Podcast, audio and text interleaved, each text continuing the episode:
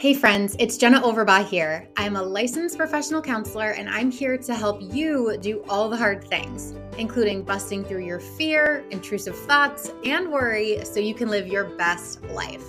Some of my earliest memories were being anxious, and I lived my life that way until I learned more about OCD and anxiety. Since then, I learned as much as I could, and I've been helping people overcome their fear and worry since 2008. Over the years, I've acquired some of the best education, training, and empowerment tools to help you understand your brain a little bit better and to finally overcome all of that fear that's been holding you back. Now, if you're ready to learn more, let's get to it. Another day is here, and you're ready for it. What to wear? Check. Breakfast, lunch, and dinner? Check. Planning for what's next and how to save for it? That's where Bank of America can help. For your financial to-dos, Bank of America has experts ready to help get you closer to your goals. Get started at one of our local financial centers or 24-7 in our mobile banking app. Find a location near you at bankofamerica.com slash talk to us. What would you like the power to do? Mobile banking requires downloading the app and is only available for select devices. Message and data rates may apply. Bank of America and a member FDIC. Welcome back, everybody. Welcome back to another episode of All the Hard Things. Today, I don't know whether you're going to leave here more optimistic or more pessimistic. I really honestly don't know. But we're going to talk about why OCD gets so misdiagnosed. And it happens so much. It is easily one of the most commonly misdiagnosed conditions out there, if not probably one of the most common. Um, and so I'm going to blow your mind right off the bat here. So, research shows that up to 80% of the time, when professionals are given a non conventional OCD vignette, meaning a story or like a background about a fake person and their symptoms, but it's not about the typical OCD presentations that society would think. So, it's not about cleaning, fear of germs, needing things to be perfect. When it's not about that, up to 80% of the time, professionals will misdiagnose something that's not it's not going to be OCD, right? So they're going to misdiagnose that person when otherwise it would have been OCD. So when it's not this kind of clear-cut conventional subtype or manifestation like fear of germs or needing to have things be perfect, 80% of the time professionals are misdiagnosing that and that's really really awful and it has devastating and significant impacts right so we're going to talk about why ocd gets misdiagnosed so often and what we can possibly do to reduce this um, on a small scale and also maybe on a larger scale over time. So, we're going to also talk about societal beliefs and interpretations and how those have changed about OCD over time, specific ways you can advocate for yourself and for others, and just the systemic issues that directly cause this problem in the first place. So, like I mentioned, 80% of the time, that's not good. That's not good. And it has so much to do with a lot of things that we'll talk about, but I think it has a lot to do with the societal messages and misinterpretations about what OCD is and what it's not. So, again, a lot of us, I think we've come a long way, but a lot of us in society and certainly professionals too believe or just assume that OCD is about fear of germs or needing to have things be clean or, or have things be kind of symmetrical and perfect or just right. And I've worked with cases like that that are kind of more conventional, um, that do kind of fall more on the lines of like the more typical quote unquote manifestations of OCD, and they can be devastating. I've worked with people who have drank bleach. I've worked with people who have, um, you know, scarred their hands and and their hands bleed because they're they're washing their hands so much. I've worked with people who, because they needed everything to be just right or just so, they weren't able to get out of a building during a fire alarm. It's a big deal, and so I don't want to undercut kind of how significant those conventional subtypes can be but it's no lie. I mean we can't get away from the fact that these societal misinterpretations or assumptions of that that's just what ocd is. It's just a drop in the bucket of what ocd is. And the reason why we don't know really the depths or the you know the lengths that OCD can go is because a lot of it is very taboo and we don't talk about a lot of those thoughts, right? So it is a self-perpetuating problem. We don't talk about ourselves or other people having these thoughts. We don't talk about the scary thoughts we have about our children because we're afraid that the next mom is going to judge us for having those thoughts, even though she has those thoughts too. We're afraid of having those nasty, kind of weird, strange thoughts because we don't want people to think we're crazy, even though they have the same things too. And they're not saying those things to us because they don't want us to think they're crazy, right? We don't talk about it Therefore, other people think it's weird when they experience it, even though these intrusive thoughts are very normal. Um, so it's like, yeah, it's just a self perpetuating problem. We do ourselves that disjustice as well because we don't feel comfortable talking about it. And we don't feel comfortable talking about it because other people don't feel comfortable talking about it. So even though intrusive thoughts are normal, it's still very difficult to talk about these things. We're afraid of that judgment. So so there's been tons and tons of research to demonstrate and support the fact that people, regardless of their mental health status or socioeconomic status, where they are in the world, 95 to 99% of individuals have intrusive, unwanted thoughts. These thoughts that kind of just come in out of nowhere. And even the 1 to 5% of people who say that they don't have those thoughts, I think they're either lying or they didn't understand the question, right? I talked about this in the previous episode just about how our brains are so creative and how our brains are so complex, there's no way that all of those 60,000 or 80,000 or whatever it is every single day can be aligned and perfectly characteristic of us, right? It's it's going to happen that every so often something's going to go haywire and something's going to trip up, right? So that's really just one problem is that we don't talk about it enough. Next, we have another problem in schools, right? In grad schools, if somebody wants to go to school to be a therapist, generally they don't specialize like in OCD treatment or in depression or in psychotic disorders unless they specifically seek that out for themselves. So I'm hopeful that this changes, but in my own grad school experience and I know that generally this is the way that it works. This is the kind of, you know, it, it would be exceptional if it wasn't this way for somebody, but my hope is that when people go to school to become a therapist or a mental health professional that they would eventually follow more of like a medical model that at some point yes you you yes you learn the foundational kind of concepts that would be able to kind of help you regardless of whoever it is right? But if you need somebody or if you want to specialize and be more niche that you need to further seek out more internships or more specialized experience. Um, so for instance right like you don't just become a doctor to become a doctor, right? Like you can't go to a cardiologist if you are worried about cancer, right? Like you have to specialize in something. Um and so I wish it was that way too with the more mental side of things. I wish people had to specialize because we can't just do a blanketed kind of treatment. We can't just approach people with unconditional positive regard and warmth and empathy and kind of you know, parrot what it is that people say to us and give it back to them. We can't just do that kind of talk therapy for everything. A lot of these conditions, especially as we gather more evidence and more research over time and we learn more about mental health in general, they require evidence based strategy, they require evidence based treatment. And the same treatment for OCD is not going to work for depression and vice versa. So, as a result, we have a lot of therapists who usually have a more generic or kind of general approach to everything, and that's not helpful, especially for OCD. Even in my grad school experience, had I not effortfully went out of my way to specialize and to seek out those additional internships and to strategically pick out all of my research opportunities and conferences and blah blah blah, I would not have specialized niche experience when it comes to OCD and anxiety. That was 100% all on me. I had to find and make those opportunities for myself.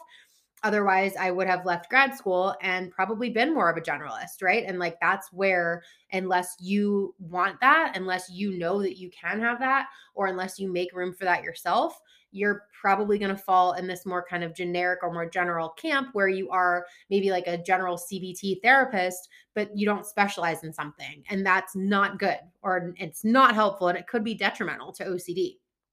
I think it also has a lot to do with what is OCD and what isn't. Um, I think our beliefs about this and our understanding of this has changed over time. So, again, we used to believe or have this understanding that OCD was just about cleanliness and fear of germs and needing to do things repeatedly or have things be perfect. And, like I mentioned, this absolutely can happen, but it's just a drop in the bucket for all the ways now that we know that OCD can manifest. We know that OCD can latch onto anything. We know that OCD is limited only by your imagination and that it can happen in so many other ways. But even as we've expanded over the years, it's still not enough. So, if you look at very um, commonly used assessments like the DOCS, the Dimensional Obsessive Compulsive Scale, which is commonly used to assess the severity of OCD, um, it breaks it down into subtypes, like very specific kind of subtypes, like harm thoughts, um, just right, contamination. And it's very difficult when someone comes in with, say, sexual orientation OCD or relationship OCD, and they don't neatly fit into one of those things. It's kind of like, well, should I include that under just right? Should I include that under harm? It's not enough. And so we are just now, I think, getting better at really consistently and more cohesively getting on board with the fact that OCD has much more to do with the process rather than the content. And so we need to continue to be moving in this direction where we're not as focused hyper uh, hyper focused on like the subtypes and the content of the fear but more so the process and the perseveration and the interpretation of these obsessions meaning something and the action of going and doing the compulsion and the repetitive actions and all that stuff a long time ago, we tended to believe that OCD was just about more irrational things versus re- more realistic things, right? Like that's more generalized anxiety disorder. If you're worried about more down to earth things and more things that could happen, like your health or the state of the world, or the future or your bills, that's more realistic. That's more grounded and down to earth. That would be more generalized anxiety disorder, according to people who are not me, right? Um, I don't believe that at all. I have a whole masterclass on that if you want to read more about that. But I'll link that in the show notes for you. And on the flip side, OCD was always thought to be more about more rational things, more so things that had kind of this more outlandish and creative flair to it. But what about relationship OCD? What about sexual orientation OCD? What about um, real event OCD or false memory OCD, right? Um, the way that the DSM works, it's much more about the content versus the process. And I think that's a huge problem in and of itself. Um, we're not necessarily as focused about the process and what's going on. We're focused more about what it looks like and the and the content. And so I think that's where we go wrong and that leads to misdiagnosis a whole heck of a lot of the time. So, when it comes down to process, anxiety and OCD are much the same. Um, I again go way in more detail about this in my GAD or OCD doesn't matter masterclass. It is available um, on my website. It's gonna just blow your mind. Uh, I've gotten such great feedback about it. So definitely head to the show notes and check that out if you want to learn more about that. But this is why I talk so interchangeably when it comes to OCD and anxiety. The process is exactly the same. So, uh, again, I believe most of those individuals, when they do get misdiagnosed, they're either they're mostly going to be given generalized anxiety disorder, even though the process is much more that they should be giving getting uh, exposure and response prevention, like they had OCD, right? It's also unfortunately a lot of the times with moms you know especially if somebody presents with more harm intrusive thoughts or sexual intrusive thoughts they're probably going to be misdiagnosed as having psychotic symptoms. And the the devastation of those consequences right? Like being labeled as having a psychotic episode and having a psychotic disorder, being separated from your family, that's terrible when it actually is just a slam dunk case of OCD. I cannot tell you how many times I've gotten messages from moms who have told me like you know, I I was in inpatient um, for so long after I had my first child, and now I finally realized that that was OCD. I thought I was crazy. Everyone else thought I was crazy, but it was OCD. I wish this stuff was around when I was, you know, just recently becoming a mom. Um, and so, what can we do about all this, right? First things first, it is so critically important that we talk to other people that we trust about the thoughts that we have, right? And we normalize it. So, I obviously feel really strongly in my convictions and I have some, you know, authority and credibility to back me up. But whenever I'm with a mom, especially one of my new mom friends, I'm super open about the thoughts that I had and the thoughts that I still have. Um, I think it's really important to talk about that to be the person if you feel called and if you feel like you can trust your your people um, to be the one to say that because it just opens up the floor for them to be able to do the same with you. And that's how we really on a day-to-day basis on a person-to-person basis how we can start to change this stuff. Um, also super important number two to advocate for yourself and to professionals. So for you to walk into these meetings say with your doctor and be able to say no this actually doesn't fit what i believe to be what you're saying is generalized anxiety disorder. You know i read about this i read about this i read about this. Um, i believe that's actually more consistent. I'm concerned that's actually more consistent with obsessive compulsive disorder. Um, if someone tries to say that you have psychotic symptoms, but it's actually OCD, right? You could say, nope, actually, these are ego dystonic. These are unwanted. I am not fascinating uh, myself with these thoughts. I am not curious about these thoughts. I am trying to avoid these thoughts. And that is more consistent with OCD, not psychosis. We need to just advocate for others as much as we can, as well as ourselves. That leads me into the third part here spreading awareness, trying to combat misinformation. And I, as soon as I think that we've come really far, I am met with one more example as to how far we have left to go. Um, but just within whatever is in your bandwidth, trying to spread that awareness, combating misinformation, whether you do that on social media or whether you for your own benefit and for the greater good, you know, combating any conversational misinformation that might come up. Like if somebody says, I'm so OCD, so on and so forth.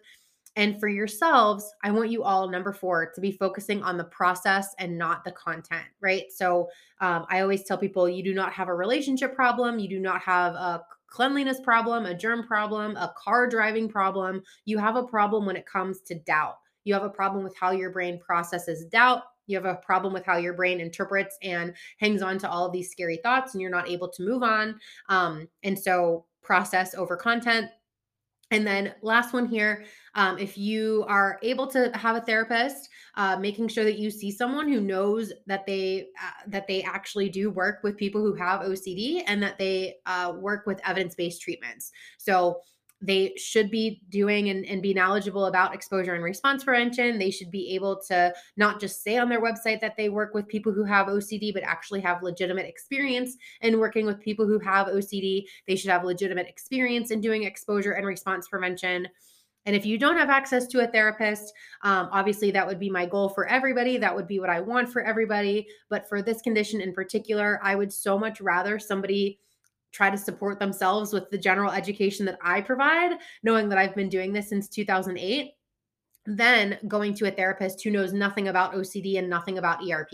Um, so, with all of that said, therapy is obviously the way to go. This is general education for you to be using at your own risk and your own discretion. But I have tons of resources for you to kind of make those decisions for yourself. So, lots of masterclasses available for you. I will link them in the show notes. We have a masterclass about generalized anxiety disorder and how to really get you to the point where you understand that it is so much more about the process than the content. I have other classes about the OCD and anxiety cycle, another masterclass about the ERP basics. You'll walk out of there feeling like you know exactly what you need to do to start taking some immediate steps, whether or not you have a therapist. I have another masterclass and a nice little bundle of little bonus courses for moms who are struggling with intrusive thoughts or new parents who are struggling with intrusive thoughts. And if that's all up your alley too, then so would be my newsletter. Uh, you can go to my website and sign up for my free email newsletter for encouragement and education ongoing about these topics. You can also get a free PDF download called uh, Imagine Your Recovered Life. It's an awesome little worksheet that will help you just brainstorm with no strings attached, no limits. What would your best life look like if OCD wasn't part of the picture? And then I'll help you kind of identify small, manageable, bite sized steps that you can start to take right away. So, all of this can be so frustrating. We obviously have such a long way to go, but we also have come so far. So, I hope that just understanding a little bit more kind of how we've gotten here, why OCD is so misdiagnosed the way that it is, but also being able to come out of here with practical steps of what you can do, like talking to others, advocating for yourself, spreading awareness, focusing on process and not content, and making sure that you're seeing somebody who understands OCD and ERP. I hope that you feel a little bit more capable of dealing with all of that frustrating stuff. So, I will put all of those links in my show notes, you guys we have so much to to get through um, in the next couple of episodes. So keep coming back. I'm so excited that you're here. Um, and yeah, I cannot wait for the next episode. So um, until next time, you guys keep doing all the hard things.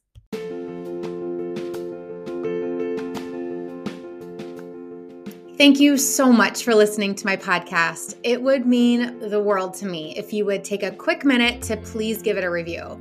And while you're at it, check out my website at www.jennaoverbaughLPC.com to sign up for my free email newsletter that includes an instant, free downloadable PDF to help jumpstart your OCD and anxiety recovery journey. You can also find me on Instagram or TikTok at jenna.overbaugh If you liked what you listened to here, you can download some of my workshops and courses on OCD, anxiety, and treatment at my website as well. Thank you so much again for tuning in, and until next time, keep doing all the hard things.